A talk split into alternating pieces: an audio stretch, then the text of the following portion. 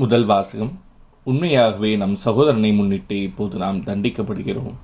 தொடக்க நூலிலிருந்து வாசகம் அதிகாரம் நாற்பத்தி ஒன்று இறைவசனங்கள் ஐம்பத்தி ஐந்து முதல் ஐம்பத்தி ஏழு முடிய மற்றும் அதிகாரம் நாற்பத்தி இரண்டு இறைவசனங்கள் ஐந்து முதல் ஏழு முடிய மற்றும் பதினேழு முதல் இருபத்தி நான்கு முடிய. அந்நாள்களில் எகிப்து நாடு முழுவதும் பஞ்சம் வந்தபோது மக்கள் பார்வோனிடம் வந்து உணவுக்காக ஓலமிட்டனர்.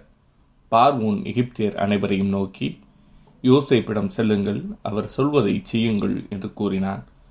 நாடு முழுவதும் பஞ்சம் பரவிய பொழுது யோசேப்பு களஞ்சியங்களை திறந்து எகிப்தியர்களுக்கு தானியங்களை விற்குமாறு செய்தார். ஏனெனில் எகிப்து நாட்டில் பஞ்சம் கடுமையாயிருந்தது. உலகமெங்கும் கொடும் பஞ்சம் நிலவியது. அனைத்து நாட்டு மக்களும் யோசேப்பிடம் தானியம் வாங்க எகிப்திற்கு வந்தார்கள்.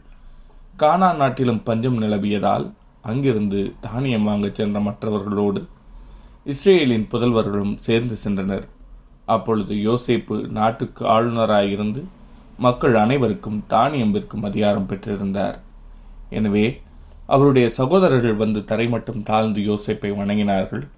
யோசேப்பு தம் சகோதரர்களை அடையாளம் கண்டு கொண்டார் ஆயினும் அவர்களை அறியாதவர் போல் கடுமையாக அவர்களிடம் பேசி நீங்கள் எங்கிருந்து வருகிறீர்கள்? என்று விரும்பினார் அவர்களோ நாங்கள் கானா நாட்டிலிருந்து உணவுப் பொருட்கள் வாங்க வந்திருக்கிறோம் என்று பதில் கூறினார்கள். பின்னர் அவர் அவர்களை மூன்று நாள் காவலில் வைத்தார்.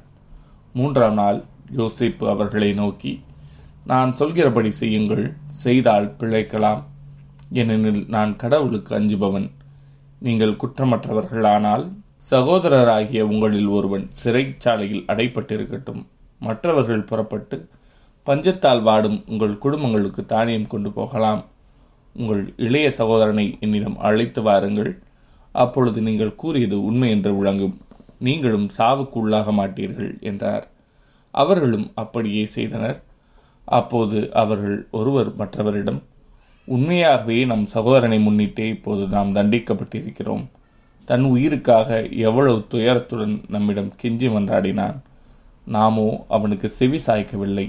நமக்கு இத்துன்பம் ஏற்பட்டதற்கு அதுவே காரணம். என்று சொல்லிக் கொண்டனர்.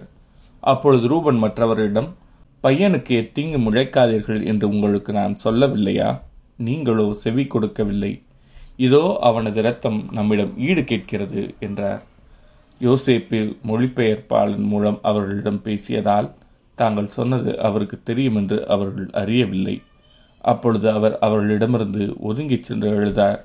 பின்பு திரும்பி வந்து அவர்களோடு பேசுகையில் சிமியோனை பிடித்து அவர்கள் கண்முன்பாக அவனுக்கு விளங்கிட்டார். இது ஆண்டவரின் அருள்வாக்கு. இறைவா உமக்கு நன்றி. பதிலுரை பாடல். உண்மையே நம்பும் எங்கள் மீது உமது பேரன்பு இருப்பதாக. யாழ் இசைத்து ஆண்டவருக்கு நன்றி செலுத்துங்கள். பதிநரம்பு யாழினால் அவரை புகழ்ந்து பாடுங்கள். புத்தமுது பாடல் ஒன்றை அவருக்கு பாடுங்கள். திறம்பட இசைத்து மகிழ்ச்சி குரல் எழுப்புங்கள். உண்மையே நம்பும் எங்கள் மீது உமது பேரன்பு இருப்பதாக. வேற்றினத்தாரின் திட்டங்களை ஆண்டவர் முறியடிக்கின்றார். மக்களினத்தாரின் எண்ணங்களை குலைத்து விடுகின்றார். ஆண்டவரின் எண்ணங்களோ என்றென்றும் நிலைத்திருக்கும். அவரது உள்ளத்தின் திட்டங்கள் தலைமுறை தலைமுறையாய் நீடித்திருக்கும். உண்மையே நம்பும் எங்கள் மீது உமது பேரன்பு இருப்பதாக. தமக்கு அஞ்சி நடப்போரையும் தம் பேரன்புக்காக காத்திருப்போரையும் ஆண்டவர் கண்ணோக்குகின்றார். அவர்கள் உயிரை சாவு நின்று காக்கின்றார். அவர்களை பஞ்சத்திலும் வாழ்விக்கின்றார். உண்மையே நம்பும் எங்கள் மீது உமது பேரன்பு இருப்பதாக. நற்செய்தி வாசகம். வழி தவறிப் போன ஆடுகளான இஸ்ரேல் மக்களிடமே செல்லுங்கள். மத்தே எழுதிய தூய நற்செய்தியிலிருந்து வாசகம் அதிகாரம் பத்து இறைவசனங்கள் ஒன்று முதல் ஏழு முடிய. அக்காலத்தில் இயேசு தம் சீடர் பன்னிருவரையும் தம்மிடம் வரவழைத்தார்.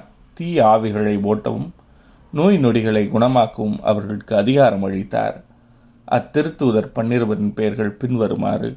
முதலாவது பேதுரு என்னும் சீமோன் அடுத்து அவருடைய சகோதரர் அந்திரேயா செபதேவின் மகன் யாக்கோபு அவருடைய சகோதரர் யோவான் பிழிப்பு பத்தலமேயு தோமா வரி தண்டினவராகிய மத்தேயு அல்பேயுவின் மகன் யாக்கோபு ததேயு தீவிரவாதியாயிருந்த சீமோன் இயேசுவை காட்டிக் கொடுத்த யூதாசிஸ் காரியாத்து இயேசு இந்த பன்னிருவரையும் அனுப்பிய போது அவர்களுக்கு அறிவுரையாக கூறியது பிற இனத்தாரின் எப்பகுதிக்கும் செல்ல வேண்டாம் சமாரியாவின் நகர் எதிலும் நுழைய வேண்டாம். மாறாக வழி தவறி போன ஆடுகளான இஸ்ரேல் மக்களிடமே செல்லுங்கள். அப்படி செல்லும்போது விண்ணரசு நெருங்கி வந்துவிட்டது என்று பறைசாற்றுங்கள். இது ஆண்டவரின் அருள்வாக்கு. கிறிஸ்துவே உமக்கு புகழ்.